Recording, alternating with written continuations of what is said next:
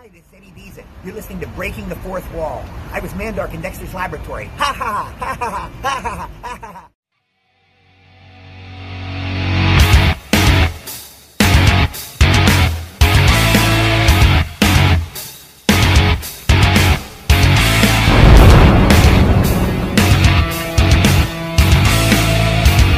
You are listening to Breaking the Fourth Wall on Realm of the Mist Entertainment.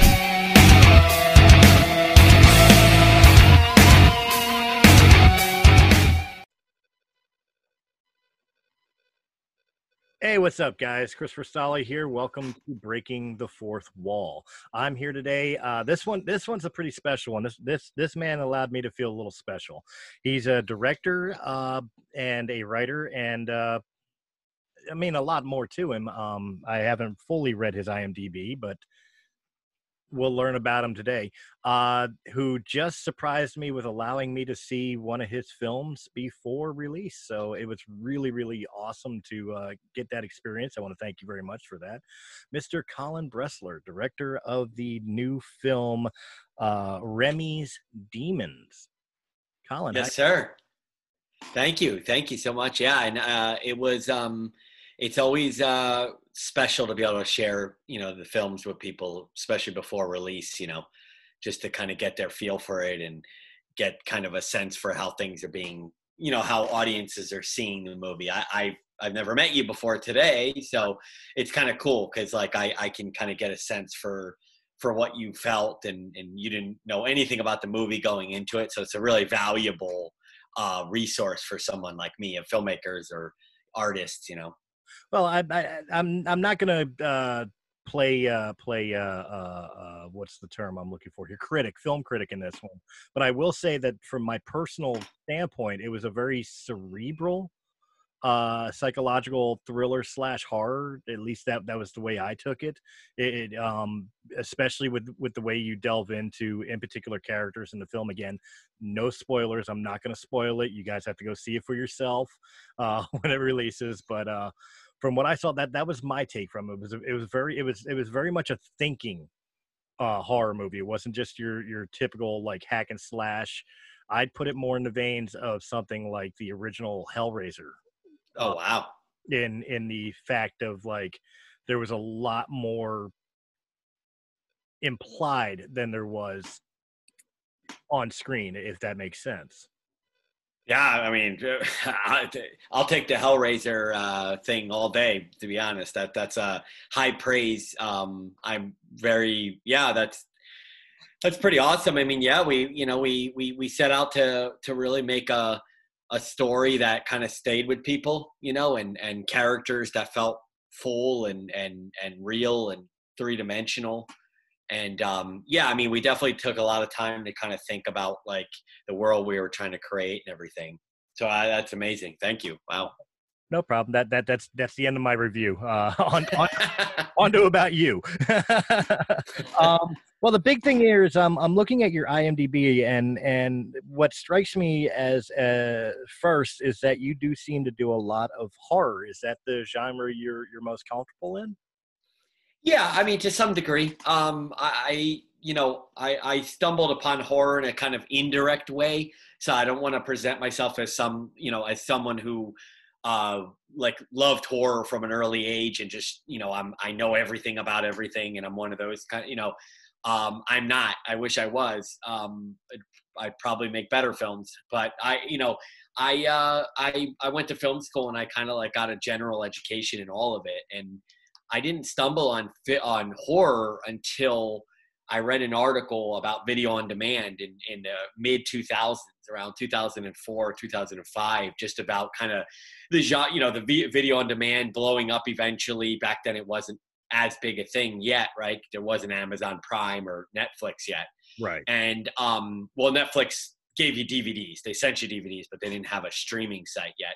And um, it just it's it, it said it said you know low budget comedies kind of a la I don't know if you remember the movie Super Troopers yeah you know kind of like that movies like that or horror movies and I'm just not talented enough I guess something I don't know I I, I horror uh, I'm sorry comedies intimidate the crap out of me to try to make people laugh through cinema is is an art unto itself. So I liked as I I I was raised uh, in this in the film world as a cameraman, a cinematographer. So I liked that horror gave you a lot of lighting, a lot of options in lighting, and lighting is such a integral part. I mean, think about when we were kids and the shadows in your room and you know it all goes back to that right? It's all back to like shadows and darkness and as someone who came about cinema through through the camera department there's nothing better than that you know? So i was always attracted to it. I was like you know hey uh, this is a genre where you turn lights off not on. Comedy you turn every you got to have all the lights on you know for comedy. Uh horror it's like you, the more lights you have on you, you're in trouble you know? So so that that, that really drew me to it in, in the initial stages. Okay. Um what well you say you said you went to film school and it was during your your, your journey in film school that you had discovered horror uh and it, and it meshed well with your your upbringing with with cinematography. Um what was your initial field for then? Uh were you looking to for sake of argument dramas or or like documentaries? Uh like what what was what was the initial goal uh, uh, going to film school okay so i went to film school uh in the early like mid 90s and when I when I went, I, I I thought I wanted to be a director. I always wrote scripts. I always wrote. I directed a couple of like incredibly hacky, insane films when I was in middle school through high school. And um, I got to film school, and I I didn't even know what a cinematographer was, to be honest. And the first month or two of class, that my teacher Roy Frumkes was his name. He made a movie called Street Trash, which is you I recommend to anyone it's one of the, it's a masterpiece of B cinema, street trash. Anyway, side note, um, he was my instructor and uh, he, he told me, we introduced me to a, the camera and, and to cinematography and I fell in love with it, deeply in love with it. And from that point on, I, I stopped. I mean, I wrote, I always wrote scripts because that's just a passion of mine, but I didn't see myself making films again as a director. I started shooting other people's movies, and I did that for. I still do that today. That's my job. I'm actually a cameraman. But um, uh, about ten years ago, I kind of realized I was like, you know what? I I, I think I want to try to make some movies on my own, and I set out. So my first two movies were actually short films, and they weren't horror. They one was kind of a black comedy, dark comedy, and the other was a uh, kind of a drama thing. You know, urban drama set in New York City. So yeah, I mean, it wasn't until like I said, I read that article and I kind of came out and I was like, I was like, I'd love to try. And my first endeavor in horror was a movie called Sleepover, which was one of those like point of view camera movies, you know, like Blair Witch style. Right. That was my first attempt. So yeah, I mean, I fell in love with it. It's it's horror is an amazing genre. Well, the, the, one thing that horror does uh, lend itself to, and, and, you've mentioned it a couple times here, uh, is that uh, it, it, lends itself very well to B-rate. Uh, like, of course, there's the high ends like Nightmare on Elm Street, Friday the 13th, but I mean, uh, you could have just as much success in the lower budget uh, films. And I'm looking at, you know, Killer Clowns from Outer Space or or The Evil deads are a perfect example of a uh, a horror classic or cult classic that came from a lower budget film. Is that something that also appealed to it? Absolutely, yeah. It's funny in, in that video on demand article I keep referencing from I, I don't even remember what it was a filmmaker magazine. They actually when they were talking about the video on demand, they talked about Nightmare. I mean, sorry, um, uh, Night of the Living Dead, the George Romero movie, and that was one of their examples because George Romero, and I'm probably there's going to be people that know this and they're going to tell me I'm wrong, which is probably true, but I believe what they talked about was he self-distributed at first. He put it in the theaters across, and it just blew up, and people were like, "What the hell is this? Like zombies and what is going on?"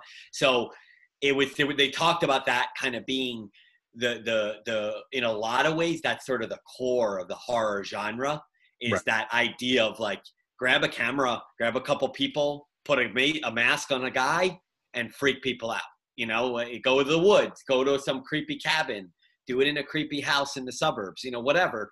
And that I was like, I was like, man, I mean, that's just such a yeah. I mean, I, I work in no budget filmmaking, and right. so I know that like I, I've said this before, but I know that like for instance, when somebody turns a movie on about I don't know, a guy dying of terminal cancer, right? And it's a drama about a family. They, they, there's an expectation to see Tom, Tom Hanks in that movie.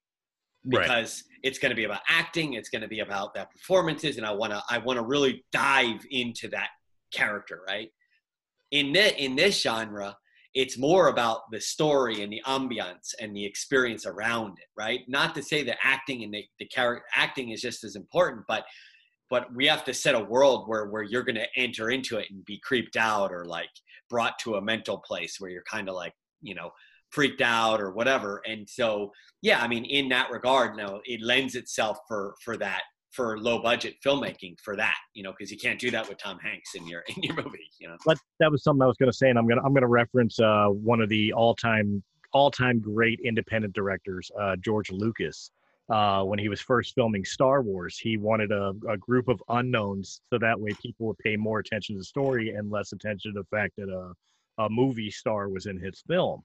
Uh, is that something that appeals to you? It's like you, you uh, the, the, story gets served obviously from decent actors and and and excellent actors, but unknown names.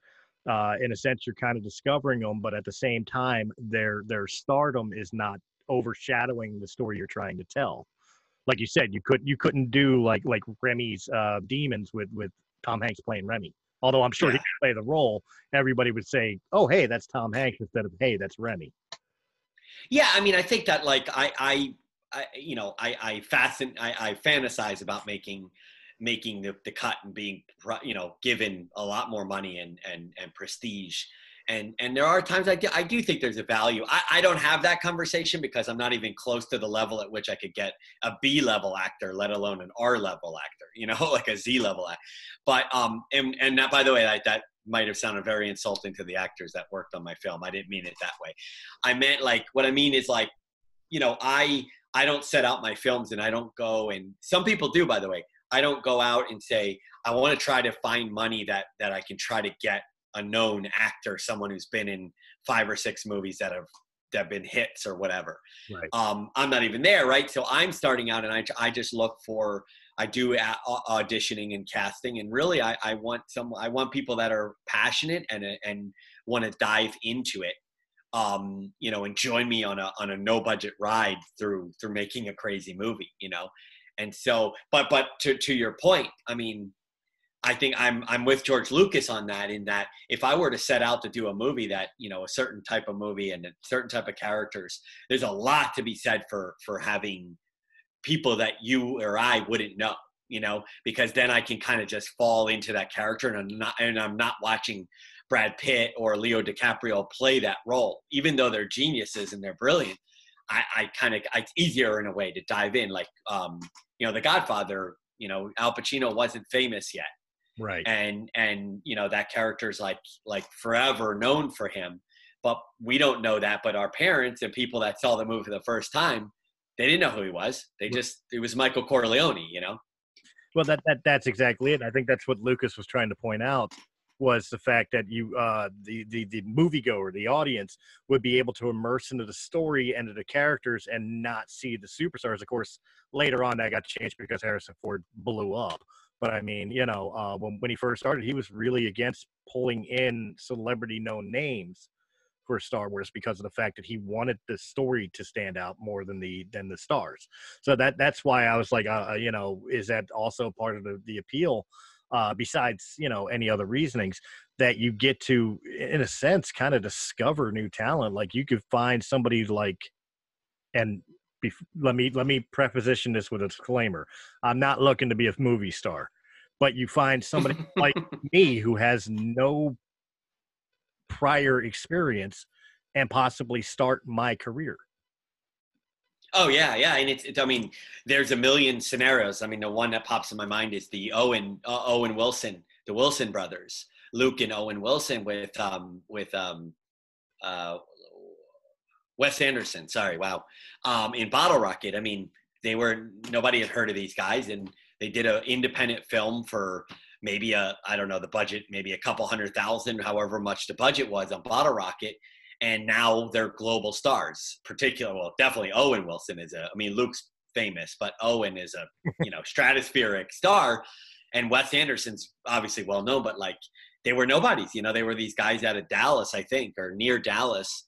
You know, they just made a movie in a motel. I don't know if you know the movie Bottle Rocket well, but like they made a movie in a motel and then it's like it turned into an industry. I mean, uh, the Wilson brothers and then Wes Anderson to build a career. I mean, there's a million stories like that. I mean, you mentioned um, uh, Harrison Ford. I mean, Harrison Ford was in uh, uh Apocalypse Now for right. like two minutes. You know, it's like the most famous, like a guy who became an icon is like he literally has like two lines. He walks over to, to uh, Martin Sheen and says like two lines, and then he's out. So yeah, I mean, there's there, you know, honestly, there's some on some level. I don't know what other directors think, but like I kind of dream of that. You know, um, I, I I want like I don't know. I really want the actors that work on my films. I mean, a lot of them have been just unbelievable talents, and I and I see what they do, and I go, man, if they could be on a budgeted film with more money and more support, like forget what they could do, you know. Um, and I'd be, you know, like I said on, on this movie, like Jason Scarborough played Remy, as you saw. I mean, I mean, what an incredible performance! And the thing about it is, is that in Remy's Demons, we shot that piecemeal. It took about almost a year to shoot, okay. and it was like a three-hour night shoot one night. And Jason had a full-time job and was coming from there. Angelita Aron Sorensen, same thing.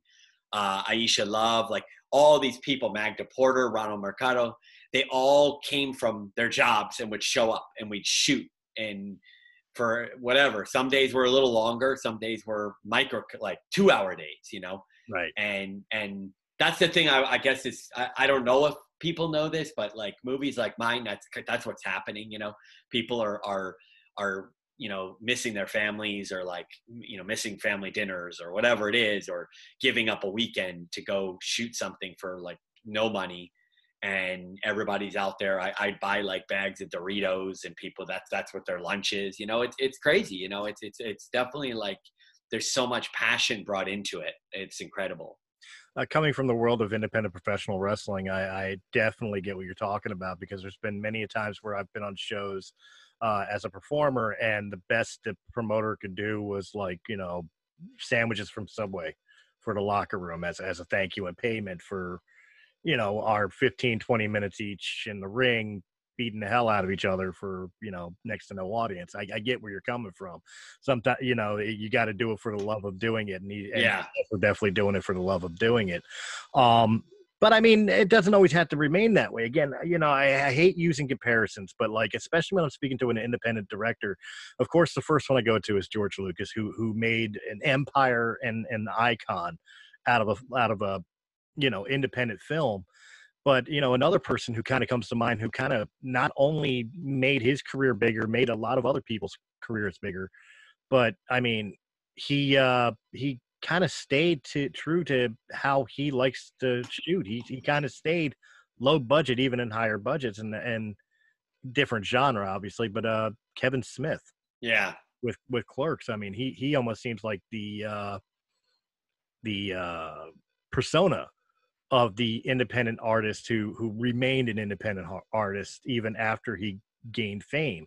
I mean, and again, I mean, Clerks was a next to nothing budget, shot in black and white at his old convenience store job. He sold his comic book collection to make the film.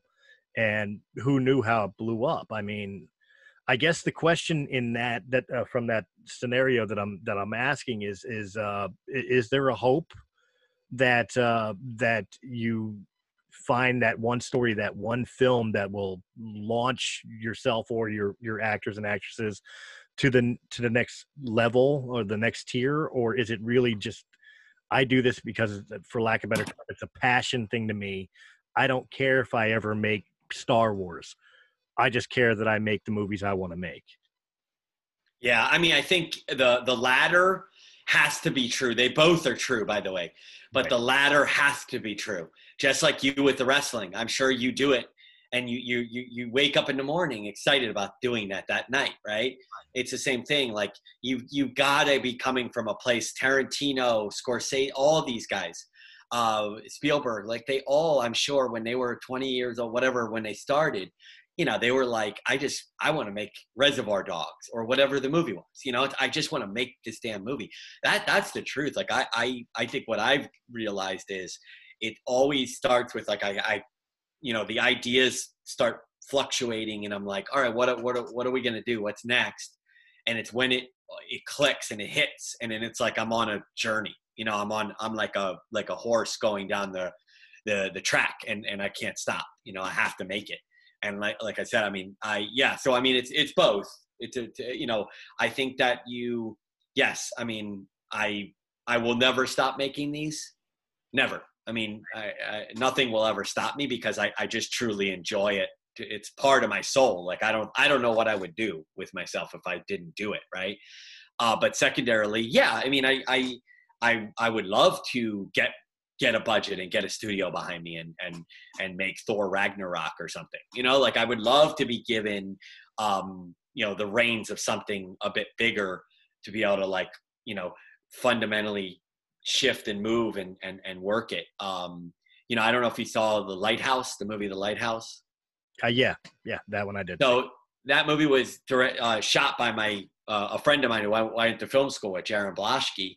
Okay. And I bring that up because like I know I can't afford Jarin, right? Like Jarin's he he got he got an Academy Award nomination, but my my dream is to someday be able to call him and say, "Hey, I probably can't afford you, nor can I even get you. You're probably not available, but I would love for you to work on my movie that's being Disney's producing or whatever." You know, um, that's sort of like a dream of mine to be able to call him. Or I, I have a couple other friends, not just him, but my my example of him is to point out that it's like that's sort of like the game we're playing in. You know, it's like you wanna you wanna get to a point where you you can be like the guy that makes the Lighthouse movies. I, I can't think of his name. I'm for I, I apologize if he's watching, but um, but you know, like, well, you want to be like him because like he's getting to make his vision, right? And he's getting to work with people like Willem Dafoe and Robert Pattinson, and it's like he's getting, you know, it's like that's your dream people like me, that's our dream is to be able to take our direct vision. And you brought up Kevin Smith as the example. That's a great example. Kevin Smith has been, you know, he made that horror movie about the cult. Mm-hmm. Um, you know, he's he's he's gone a little bit out. You know, he did the movie with Bruce Willis, but at the end of the day, I agree with you. Like he's always get he always comes back to either the Clerks universe chasing Amy kind of stuff. Like he comes back to the smaller stories that he started telling, and I think that's because that's that's at his core, like in his soul. That's what he wants. That's the kind of stories he wants to tell. You know, so you you like we all want to be there. Robert Rodriguez is a huge huge um, inspiration for me as well. I mean, someone who just grabs. I mean, he's like the master of no budget filmmaking. Well, uh, let's let's let's step out of the uh, speculation a- aspects and, and really delve into your your films. Uh, and it kind of branches off the question, uh, the statement that you made about like Kevin Smith, where he created his his own universe, and and that's the stories he likes to tell in his universe. In your films, even though the, obviously, I mean, I, I I haven't seen all of them, so I don't know the story arcs, and we're definitely going to dive into some story arcs here. But with the fact that you stay within the genre uh, horror genre is there kind of a universe for for each of these films in in some way? Do they all exist in one world? Like i'm not- like so i'm so happy you're asking me this because like i watch i'm like well, i don't know about you but i'm one of these people i watch all the youtube theories about every show and movie game of thrones whatever it is i watch like all the stuff. Like this the cup is there because it means this. And i love that stuff. And i'm so grateful for youtube for the for all the people doing those videos. And so you asking me that? Yeah i actually um every all four of the the the the, the narrative features that i've made sleepover bloody drama domestic hell and remy's demons all four of them are shared universe. Okay. And I actually, in every one of them, there's an allusion to the other. It's like really small Easter eggs um, in in domestic hell. See, sleepover is about a girl, a group of girls that are massacred at a um, two girls. I'm sorry, massacred at a, a, a sleepover party okay. or sleepover between two friends, and then bloody drama is about a sorority. A, a sorority sisters kind of trying to rekindle their college days post and a, and obviously a serial a, a, hacker slasher killer comes um, and so you know in each movie there's an illusion like uh, in bloody drama the girls are sitting by the pool early in the movie and they talk about the, the what happened in the movie sleepover but like as if they heard about it in reality. And then there's a radio broadcast in um, domestic hell about what happened in bloody drama. So and i'll leave the the, the remy's demons one up there for people to to play around with. But yeah i mean i i geek out over that stuff because i think I think like what what what YouTube has taught me is why not add Easter eggs and why not have fun with your stories in terms of like giving people a lot of stuff to like enjoy if they dive into it? Like I, I i love that question because i i think that's so cool. And and so my writing partner josh kaza he, he co-wrote um, remy's demons with me. Uh, we talked a lot about that when we were writing. You know we, we talked about little easter eggs and there's other stuff in there allusions to famous movies and some of the character names are names from famous like classic horrors and stuff like that because i went and i think it's fun if people end up enjoying these movies and care enough to want to like look deeper into them, they should have something there to like latch on to. Absolutely, and and that that, that was something I, you know. Again, I haven't seen your other films. I, you know, I was I was, you know, distinctly honored that you let me uh, to watch Remy's Team, and I, I got that impression. Like, uh, I I really did get the impression like this uh, this is existing in its own little twilight zone, for lack of a better term uh, where like if, I were to if I were to compare it in some way, it's like maybe all your films take place in that little town in Chicago. You know, it, you know that just seems to be cursed. Like there's an overarching avatar or or demon that controls everything, and I, I that that's why I started asking that question too. It's because you know was that the was that the plan from from Gate, or is that something that's just kind of developing with each film? Oh, totally developing. Yeah. I mean, I, I, um, like I said, I mean, I, uh, bloody drama. See, I did sleep over with a friend of mine, Colin Chachar, who's my partner in crime still to this day. He does all the music, he does all the sound effects, and, and he's also does all the audio cleanup. Right. Um, and, and he co-produces too. Um, Colin and I dove into sleepover as a pet project, like experimental thing after that, um, Scream Time Films took up Sleepover, and they they they reached out to me and said, "Hey, we were, we like this. Would you be willing to do a movie for us?" They have like a program where they send you script ideas, and you can kind of they're awesome because they let you run with it. And I never ever in a million years thought I'd ever make a slasher movie. Right. And so Todd over at Scream Time Films, he, he handed me, um, you know, the idea for Bloody Drama, and I I said, yeah, uh, why not? I'll try it. You know, I don't know. And uh, and so it birthed out of that. My point is, is like I wasn't even my core idea. So like I can't say that I had this whole universe plotted out.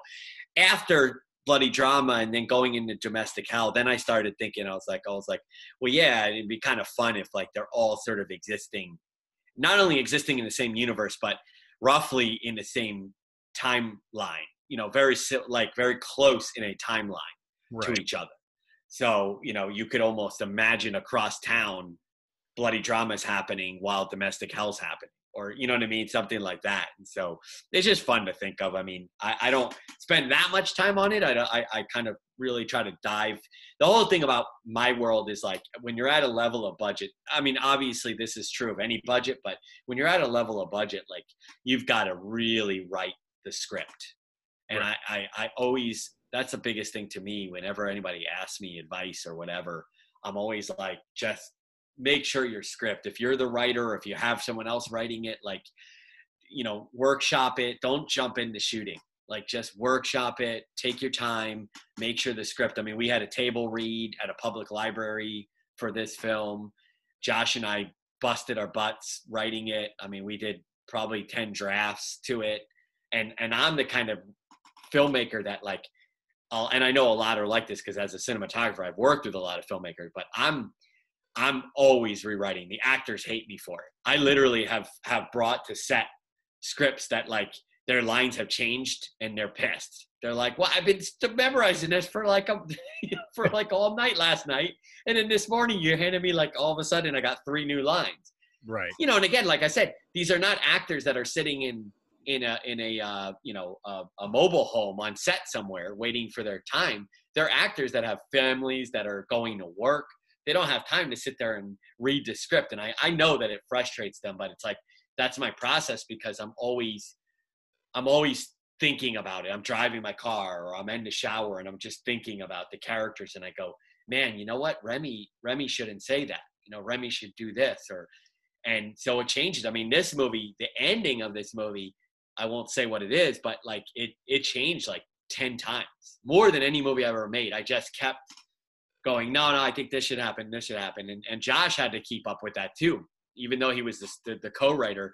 You know, Josh has a job and other stuff, and like he'd come in and be like, "Wait, what is this?" And I'd be like, "Oh, this is the new idea I had." And he'd be like, "Oh, okay." And then he would come up with an idea or whatever. Well, that, that I mean, that's that's. uh I, I definitely get that because again, I was a musician too, besides an independent pro wrestler.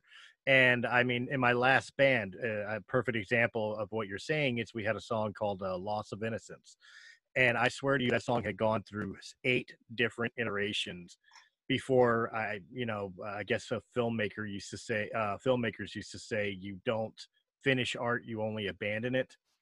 Thank you. Yes. Uh, with uh, especially with like Loss of Innocence, by that eighth iteration, that's the one we recorded for album. So that's the one that's that that's recognized now. But I mean, just like you, it's like you know, no, we could do that better. I think this line could be delivered that way.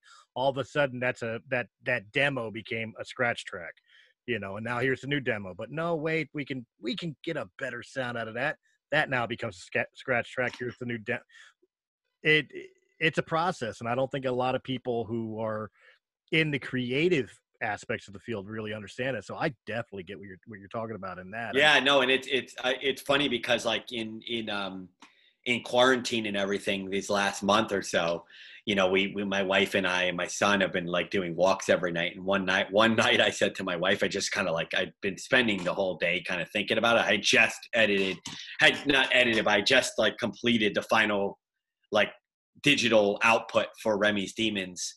And I, I, I, you know, there were still things I was annoyed by and then I wanted to fix, you know?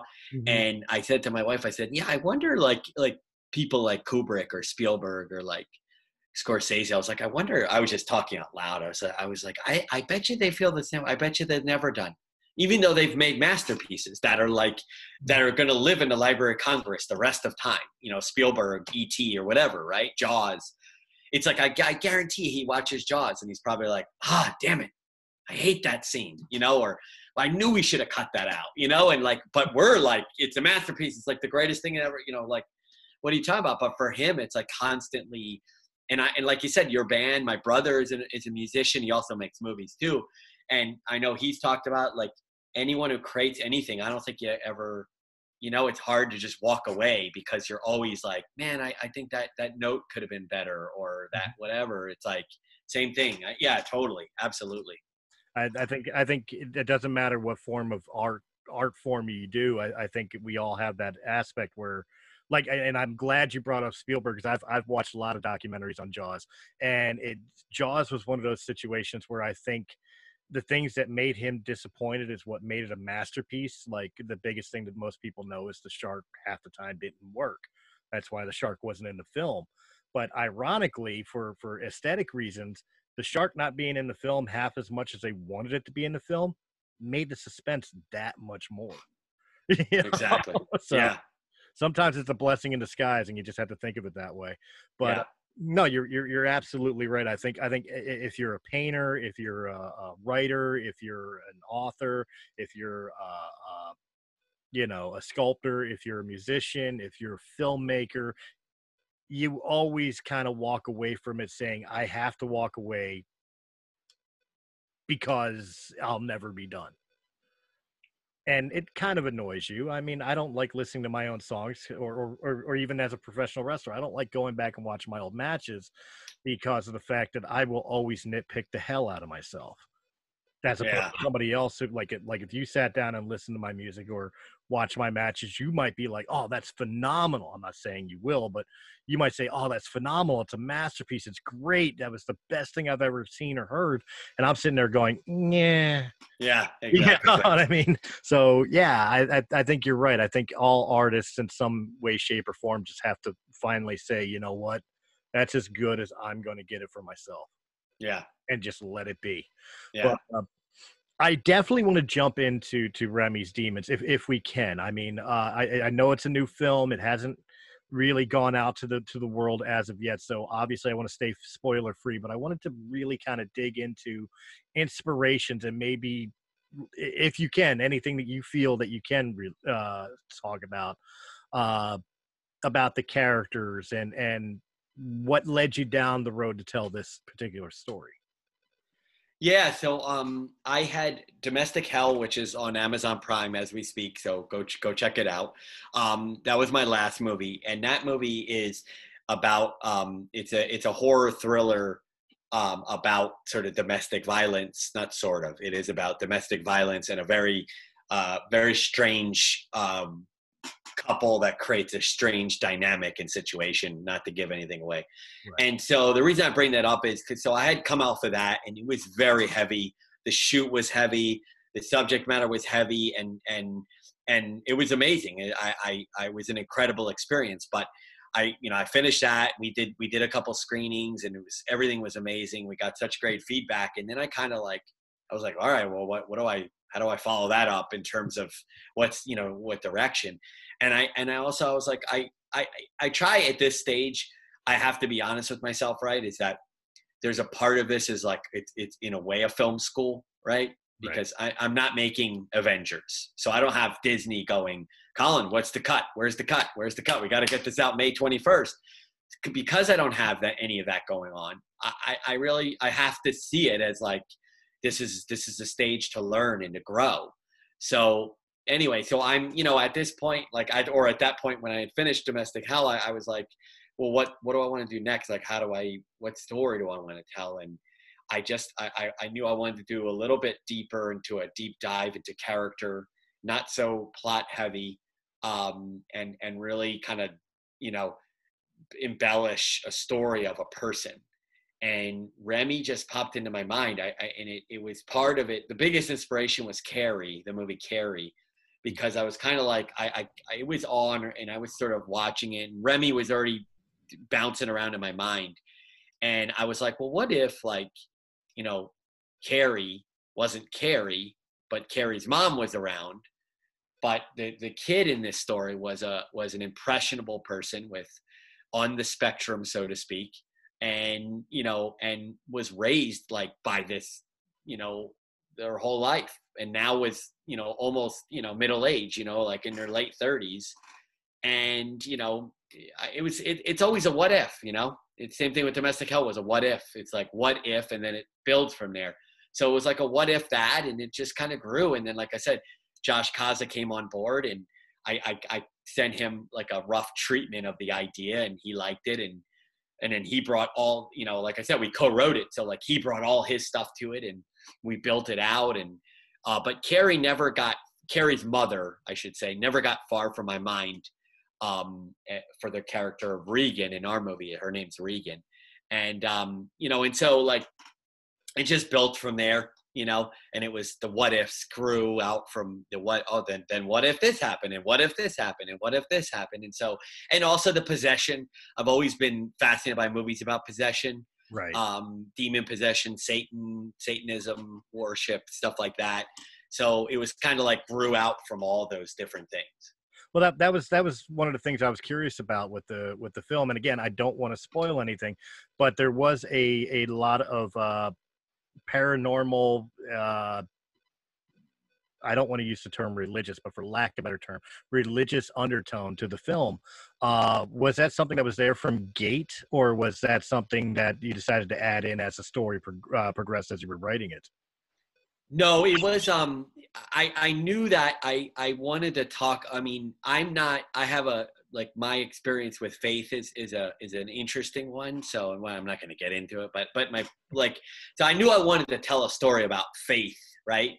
But mm-hmm. the the the idea of faith, not like a faith, but and so that was like a catalyst. Was like you know um somebody uh you know who who was who was brought up in a certain way, sort of dealing with all the the the context and and the way he's brought up is not like most people are brought up so like how does he fit into the greater world when his the worldview he's been given from birth is so different than the worldview that all his peers were given and i was really fascinated by that. So yeah i mean it definitely like like but but for me it was always the the core was well how does your faith like guide you? And and and and and then also what happens if your faith breaks down you know after a long time and and you you you you you you realize like you don't know if you believe any of it anymore and and how does a character sort of deal with that especially someone like him on the spectrum who has a certain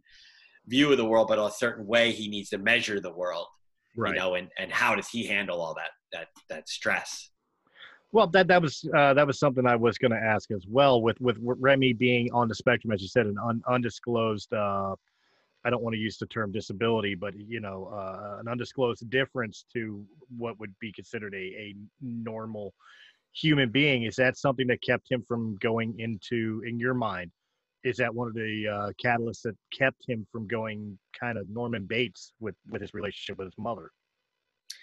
Yeah, I, I think that um, you know, there, there's a moment in the film. There's a flashback moment uh, between him and his mother when he was a kid. You see him as a kid a few times, but um, the, the, that scene's super important to me um, in in the story because it's it's her words are are are very important, right? Like they're very dark. It's a very dark view of the world, and so I it was important to me because I wanted to show that this this little kid is is you know maybe six seven eight years old and he's this is this is the world he knows right and so it's like putting yourself in his shoes and understanding that like that world that worldview is all he really knows of whereas you and i were raised in a certain way and we were told certain things by our parents and brought you know what i mean and it's still probably in us even if we've changed from the way our parents are even if we've even rejected our parents there's still like that that that little bit there left, you know? So that's what he's grappling with, you know? He's grappling with being somebody that, you know, like I said, is on the spectrum and, and, and, and also like, not only that, but he's, he's been, he's been exposed to such a, a completely different worldview that's in basically in, uh, in, in a fight against the, the, the prevailing worldview, you know? Well, one one of the characters I found to be extremely interesting, uh, especially the dynamic of the character uh, within this uh, with this uh, in this film is uh, w- without being too spoilery. We we know the mother was uh, was a piece of work, and and was a was a horrible influence, but still a major influence on, on Remy as as a character.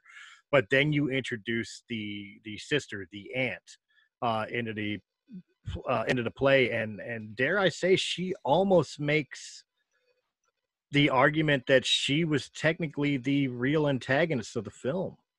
Uh, more so than even mom or or any of the other characters that again I don't want to jump spoiler territories but just the way she handles the situation and handles Remy in particular she almost comes off as like the true main villain of the film. Yeah and it, it um it was so in, like as it developed her character changed a lot in the writing process because um, I I always grapple with that because I wanted people to sort of make their own choice as to who who actually the villain was and and and the problems that are there. And so yeah, I mean I think that obviously when you first introduced to her, she she is very much um, she doesn't adhere or buy into the principles of her sister. Right. Um, and so it's it's almost from from jump that she's in con in, in in conflict with Remy, you know, um, and that was so very important to us to like show that like immediately uh, before the the elements of the story unfold, so that people understood that like there's there there has and always will be a conflict between these people because her worldview, like I said, her worldview is just so different, you know, and and um, she has nicknames she gives him that are derogatory nicknames, and mm-hmm. um, she says derogatory things towards her sister, um, you know, and and it's all there to show that like she just doesn't have any respect for this at all. There's not even a part of her that that sees it as legitimate and or anything that should be dealt with in a respectful manner. Well, again, with the way with the way you presented her, and again, maybe maybe I'm just reading too far into it. The way you presented her, like she comes in and she's she like you said, she's very she's very uh, confrontational to the mother, very confrontational to her nephew. Uh, she she doesn't buy into the, the the the voodoo as she called it in any way, shape, or form. Uh, later on in the film, again, without doing too much spoilers, you see her becoming very very. Uh, I don't want to use the term materialistic, but money hungry, uh, dealing with a lot of the situations within the film uh, where she's taking things away from Remy and and telling him to grow up like like you know all this is just immaturity and and spoilership as opposed to being like a, a, a an illness uh, in, in in a particular way. But then you also gave her a sympathetic part to her as well, like her alcoholism, for example, and how she fell off the wagon dealing with these rages and emotions that even deep down as as antagonistic as she was, she was still kind of human. She still did care for Remy. She still did lose her, you know, her herself and her alcoholism and and stuff. And and it was the conflict there that still humanized somebody that technically we should go in a theater and just be like, oh, she's a, you know, she's a bad person. Yeah, and it, it, like I said earlier, like that was so important to me um, and Josh. Like when we were writing, like we we I think the first draft she was kind of just a monster right. You know and it went on i was like well why why? Why should she just be a monster? What why? And i'm not taking full credit. I mean josh same thing. We're, we're both just like there's more to it. Like and there can be there should be more to it. Like nothing's that simple. And not only that i, I had a it was a couple epiphanies you know when we got closer to shooting which was i also was like at the same time i i felt for her you know like as a writer as someone like in my mind i saw her as as a thing before the actress uh angelina aron sorensen took over and made her some uh, the, who she made her.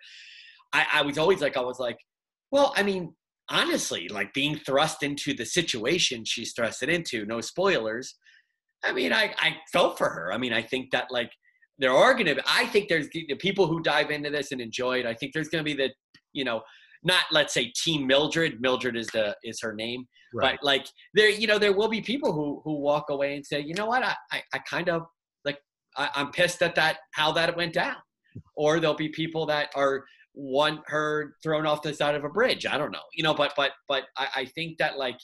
I, I mean, to me, that's what I don't know about you, but when I go see a movie, I love the ambiguity of characters. I'm so much more interested in like, in and that's why I think like the Joker, the movie The Joker was a lot of resonated with a lot of people because I think that there was an ambiguity there. Like he you mm-hmm. kind of hated him on some levels, but at the other levels you kind of understood like you felt for him, you know, and I think that those kind of characters are more interesting and more powerful. Um, and so yeah, I mean, like, but like I said, um, we wanted to, we set out to try to make most characters in the movie like that, where they at least you could see different sides of them you know, and understand their like give them perspectives. Was it intentional with the two be- uh, with the two friends that Remy had? Uh, the uh, again, I apologize beforehand. I've only seen the movie once. Uh, no problem. Yeah. I, I, don't necessarily know the, uh, the the character names all that well, but uh, uh, like the the black girl he meets in the sec- cemetery, and then the uh, the guy that is always helping him find haunted places to do his blog uh, it's kind of a two part question here. Number one, obviously, with the blog, since I brought it up, uh, is that kind of a tribute to to your love for YouTube, having bloggers that, that Remy was a blogger with with talking about the, the the dark world and some of the places he's visited and all. And then, uh, like I was saying with the, with the guy and, and with the, uh, the the black lady, were they kind of uh, uh a physical man- manifestation of the old fashioned angel and devil on your shoulders? Wow, yeah, that's awesome. Um, may, uh, yeah, probably subconsciously. I, am not going to take full credit for that, but that's that's pretty awesome. I mean, I I, I can't speak for Josh. Maybe maybe Josh like saw that clearly. I, when I, am the YouTube thing, yes, 100. percent I mean that that was when I like I said early on. I knew who he was, Remy, and he was clear. But at the same time, um, a little bit later is when I kind of was like, I don't know, like to me, like one of the things when I first learned about cinema was like, you know, I remember someone in, in one of my early writing classes at uh, at my film school was like, give your characters hobbies, or or or not just hobbies like passions, right? Mm-hmm. So like like if I were to do a movie about you, let's say you, I don't know what your job is, or whatever, but like you know, the wrestling or the band, right? Like like what should be in the film your movie. Or that would be that like if it just was about you going to jot your work and coming home and dealing with your family whatever it's like they, they, they, that that other part of you brings in that and it, it it just brings you up and brings so much more life to your character. So that's when i was like i was like well obviously he's going to be like very into paranormal and all that stuff and he and he feels very connected to like the nether world or whatever you want to call it. And so i was like wow he should be on youtube because i love youtube. And i was like yeah that makes total sense. And and i definitely that absolutely 100% as far as the good and evil i i that's no i am not gonna i mean i love it. I think it's a really cool thing that you noticed. Um and like i said i i obviously i'm sure you know this as a as a songwriter like there's there's definitely subconscious stuff that happens that you mm-hmm. you don't you're not fully aware of and i get again i can't speak for josh uh, josh might might if he were here he might be like oh no i that was totally intentional um you know like i said it was co-written 100% between us so like um i mean definitely like vera played by aisha love um is I, I always saw her that way was was definitely I saw her not not let's say the angel on the shoulder, but I saw her as his like guardian angel. I mean, I, I I'm I, I think I told her that the uh, Aisha when we were shooting, but anyway, but um, but yeah, I mean, um, I saw her as being one of my favorite lines in the movie is she says to him, um, you know, in an undisclosed non-spoiler point of the movie, she says, um, "Well, you know, Remy, like, did your mom ever tell you about angels and God and the light?" And he looks at her kind of confused, you know, and and it's an important moment because it's like she's to her that's her she's very spiritual and and open to all this stuff. She's actually she's actually interested in in dark arts and things like that. Right. But she's also interested and she realizes through knowing him that like oh my god this guy's never been it's like all that stuff is like foreign to him you know? And and i always like that line was was to me probably one of the most important lines in terms of their relationship. So yeah i mean i i love that you said that that's awesome well another thing i caught too and it, would be funny to to uh do a follow-up interview in some way shape or form after you talked to josh maybe showed him this uh this podcast and uh he, I, I, imagine it would probably be that guy's full of crap. He don't know anything he's talking about. But uh, no, no, no, not at all. But uh, he's, he's, super sweet. He would never do that. But yeah, I hear you. uh, another thing I caught was kind of uh, using the use of uh, subtle visualizations, almost uh, a la, if you will. And again, I could be completely wrong, and I could read into it myself. Art subjective, but almost like a like a sixth sense uh, type deal that I that I caught where everything that dealt with Bruce Willis's character had a red in it, which was your visual clue of it wasn't right. In in your film, at least from what I caught, what I found interesting, and again, I'm I'm I'm bouncing on that line of spoiler, so I, I want to be careful of how I f- phrase this. But I've caught visual aids, uh, even with Remy, where when the character changed, their wardrobe changed, and in a sense of like when their characters went when their character uh, went somewhere, for lack of a better term, brighter, their their outfits became more colorful, more exuberant. But yet, others that went the opposite way, they started getting a little more. You, you understand where I'm going again? Yeah. I'm, I'm trying to bite my tongue because I. Yeah, I, I mean, I'm like I said, my background is camera and, and cinematography, so like color and light are are everything, right? So like I I on especially my last two movies, Domestic Hell and, and Remy's Demons, like I'm I'm much more like I do a lot of color research and and color means a lot and I'm sure you notice but there's some color lighting and color values that are pretty pretty uh, straightforward you know it's not stuff you'll miss but so to speak um yeah I mean I, I like to to early on I like to um give a, a color palette to a character. Mm-hmm. Uh, and so and and and I like to try to give it an arc to some degree that will follow a little bit along their character arc.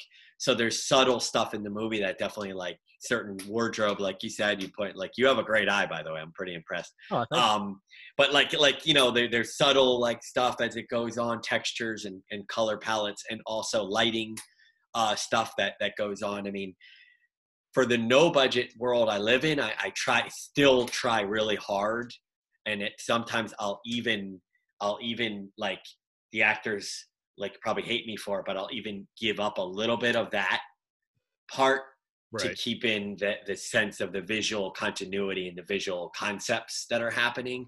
Framing is very important to me, the shot framing. Um, I try not to just frame anything up or even just try to frame up a pretty shot. I try to give the, the framing some sort of context and emotional value to it. Right. Um, there's even a, a camera context in in the film where the camera sort of changes its motivation uh, upon the arrival of a certain character you know things like that. I just i'm i mean i'm learning you know i'm growing in this. I mean i'm i'm probably i liken myself as like a toddler right now in my film education but but it's like you know all these things you start to realize like that the, the world of cinema just as in music i'm sure well music's insane. I mean it's infinite but it's like you know what i mean? Like you start to realize as you grow you, you're like man there's so many aspects that i should take advantage of and, and I should play up like color, light, uh, characterization, um, uh, props, even. You know, like we we we actually we spent a bit of time on props. Um, I I'd be remiss not to mention Eden Lopez, um, who was the prop, you know, the the production designer. He he was, you know, him and I talked a lot, and he actually knows a lot about some of the thematic stuff in the movie, particularly with Regan right. um, and was incredibly helpful in telling me like oh you need this. Oh she should have this. Oh they have this when they practice this or whatever you know? Well the the the again i the, as you guys know we're trying to keep this as spoiler free as we can. So again i'm going to be choosing my words very very carefully and hopefully i won't give a tell away in this uh, for the next question but with the way this film ended and again i'm not going to go into details uh, but like the some of the final words spoken and everything else it, it felt very open to the idea of maybe a remy's demons 2 was there a, a, an aspect where you wanted to revisit uh, this particular story or maybe even at least uh, revisit Remy somewhere down the future? Was that door open on purpose in that aspect?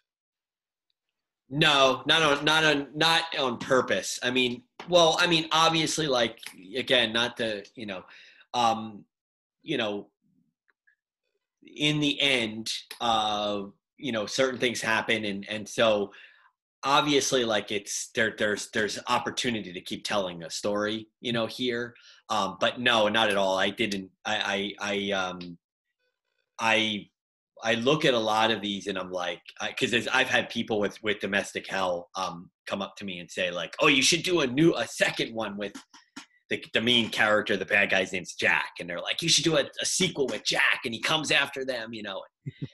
And i'm like i'm like yeah i mean that's kind of awesome. But but i'm also at the same time like i said i'm i look at this all as like i'm trying to grow as a filmmaker and i'm trying to sort of like expand into new areas to sort of thematic areas and also like universal areas so that i kind of get a better sense for like what i'm trying to do in this in this art form so like again hey if someone came to me Blumhouse or something, and they were like, "Man, Remy's Demons is awesome. Like, we want to, we we want you to do Remy's Demons too." Like, I wouldn't turn them down, of course. Um, but I didn't. No, I, I wasn't like I we Josh and I finished, and we were like, "Oh, like let's let's map out a context for a Remy's Demons too." It wasn't like that at all. Well, let's go to the opposite end of the coin. How about a uh, a prequel where you explore how Regan got into uh, the the lifestyle as she was even before she had Remy? Well, it's funny because um, I do extensive character stories before I write before before well like I came up with the story. I knew there was a mother. I knew there was a Remy. I knew there was an aunt. I knew there was you know a love interest or whatever friend um, and all that kind of stuff. But when I do that I write these these you know three four page stories for the char- for the actors so they know their character's backdrop. And Regan's was particularly long because I just kind of like went off writing about it. Like I really enjoyed writing her backstory because it was the one I came up with was pretty insane. It's the like the crazy life she lived. Right. Um, and so yeah, I mean that. You know what? That's funny about that. I mean, like of course, like may you know, I don't know, five years from now, I might you know maybe I go that'd be kind of fun. You know, dive into you know dive into the craziness of her life story you know so yeah i mean that absolutely when i did bloody drama um, that was really my first like th- narrative feature where it was like you know shot like a normal movie and not like POV style.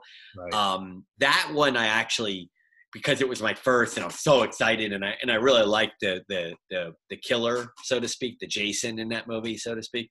Um, I, I did think of that one. I did kind of come up with a, a second one, a sequel that was going to be a little bit more of an action movie, a, a sort of slasher action movie. but that was the only time I've actually thought of like a an actual sequel. Um. All right. Well, the the Remy's Remy's Demons, obviously, brand new movie. Uh, I did see uh, that it is slated to release, obviously, this year. Uh, where is it going to be releasing? Okay, so um, right now it's it's it's available for pre-purchase at uh, screamtimefilms.com and that's dvd so if you own dvds or you collect dvds that would be amazing. Um, you go to screamtime screamtimefilms.com and i can email you the link. Um, and and there you can purchase it right? That's the distribution company. Right now amazon it's going to be on amazon prime um, and a bunch of other streaming services. Amazon prime is the main one um, very soon. It's just it's it, i don't know if people listening know but it's like you upload these things the distributor uploaded it and then it just it's up to amazon when they upload it. I've been literally every day i click on amazon to check on it you know because it's imminent. It could be any day. So um, i'll obviously let you know once it's out out um, you know and but yeah it'll be on amazon prime for obviously prime members it's free uh, for non-prime members it'll be like two dollars. And and if if you found this interview interesting at all you can also um, on my interview i meant. Um, if you found these films to be something that's up your alley i mean right now domestic hell is available for streaming on amazon prime. Um, and uh, bloody drama um, and so if the other way you could do it is you just you put in my name, Colin Bressler, at, on on the search bar in Amazon Prime Video, and it, and all my movies come up, like the whole list of everything I've done. But yeah, so I mean, you know, but but right now, unfortunately, it's Remy's Demons is not is not available this second, uh, but it will be soon. But if you like DVDs, it's available as DVD. How much? How much is it uh, for the DVD if people want to order it? Do you know? I think it's ten dollars, or yeah, I think it's ten it's, it's relatively affordable. Yeah, so uh, yeah, I'll make sure that description is in the link. Uh, uh that the link, uh, dyslexia. No problem. the, the link will be in the description down below, guys, so you can hit directly to it. So that way you can get uh, Remy's Demons. And I'm pretty sure I'm not sure how how how uh, that particular website works. But most other ones, when you look at one, it usually shows you something else from them as well as like a suggestive. So I'm pretty sure you could probably find the rest of uh, Mr. Bressler's uh, uh, filmographies, for lack of a better term, uh, there as well. So guys, make sure you go check that out because uh, we we obviously want to support arts. Uh, I have always said it with almost every other thing that I talk about. Uh, like when when we're talking pro wrestling, I always say the WWE is great, but always support the locals. With musicians, yeah, Metallica is awesome, but go to the local open mic nights and support them guys too. And even with this, as much as it's fun and entertaining to go to the theater and and and uh, really uh, support films like Marvel Cinematic Universe or or or Star Wars or or whatever the case may be, you got to give love to the independent filmmakers as well, you know, because they're they're the ones out there as as Mr. Bressler said, is out there busting their stones for no budget just to give you guys a solid story. And sometimes the best stories come from no budget at all. So definitely. and we try to, and I try, and we all try to be incredibly. I mean, try to be entertaining. You know, we want you to go out and and and enjoy like a little story. You know, a little story about some kooky characters. And also, I, I just before we go, I, I mean, if you're on Instagram, we're on Instagram at Bressler Productions at Bressler Productions. Go check us out because it's fun because you'll see like you know behind the scenes videos and photos and all kinds of stuff. I try to I post there quite a bit to get, keep people interested and also like let let people in on the little indie crazy indie world of filmmaking. You know. I'll make sure that's in the description as well. Uh, and of course, the next question I've got to ask, and, and I know you kind of answered this beforehand when you were saying like you, you don't you, you usually don't really know but what's next in store for you? Do you think do you think you have an idea of what your next film might be, or where uh, where you might lead in, in your universe for, for Yes, absolutely. So I'm I'm writing uh, uh, another movie. Um, we're in about the second and two, second and a half draft, roughly. Um, a guy, uh, young up and coming art uh, writer named Daniel Bonner, Bomer, uh, Bomer, I think it is. Um, and uh, you know, he, uh, him, and I, I wrote. It's kind of the same thing. I wrote a I wrote a treatment and and and he's a young writer and i said hey would you be interested in helping me do this and he was like yeah so i'm doing that and uh, josh and i josh kaza and i are writing a tv show uh, that we're going to try to get made but that would be a big budget it's kind of game of thronesy type thing Ooh. so yeah i mean you know i like i said to you earlier like i'm just going to keep moving keep plowing forward Excellent. And of course, guys, right here, uh, um, again, I'll make sure that's in the description down below. Go check out the film. Go support him on Instagram. Uh, check out all the great content that he has. And while you're at it, guys, right here, right now, guys, thank you very much for hanging out with us. I hope you enjoyed this episode. If you did in any capacity, make sure you hit that thumbs up button, like, share, comment, subscribe. Check out all the other great podcasts around the Mist Entertainment and jump over to our sister channel, uh, Sounds Dicey Gaming, for all your tabletop and Dungeons and Dragons needs. And of course, if you prefer these podcasts in audio only format, we got you covered. You can find Realm of the Mist Entertainment on Anchor.fm, Apple, iTunes, Spotify, Pandora, wherever quality podcasts can be heard. Colin, this has been an absolute blast. You've got to come back on. I will anytime. Whenever you're ready for your next film, and if you ever need a fat, out of shape former pro wrestler to make a little cameo appearance doing a podcast somewhere in your films, give me a call. Hundred percent, done deal. Thank you so much. This has been so much fun, man. Absolutely. So much fun. And thank you guys, and we will catch you on the next Breaking the Fourth Wall. Hey guys, it's Chris from Realm of the Mist Entertainment. If you enjoyed this video, please hit that thumbs up button. Like, share, comment, subscribe. Check out all the other great podcasts that can be found on Realm of the Mist Entertainment's YouTube channel or our sister channel, Sounds Dicey Gaming, for all your tabletop needs. And if you prefer your podcast in audio only format, check out Realm of the Mist Entertainment on Anchor.fm, Apple iTunes, Spotify, Pandora, or wherever quality podcasts can be heard. To our Patreon supporters, we thank you very, very much much. And if you're interested in being a Patreon supporter, please go over to patreon.com slash realm of the mist. And just a dollar a month gives you exclusive content and helps our channel out greatly. Guys, again, thank you very much for joining us, and we will see you on the next episode.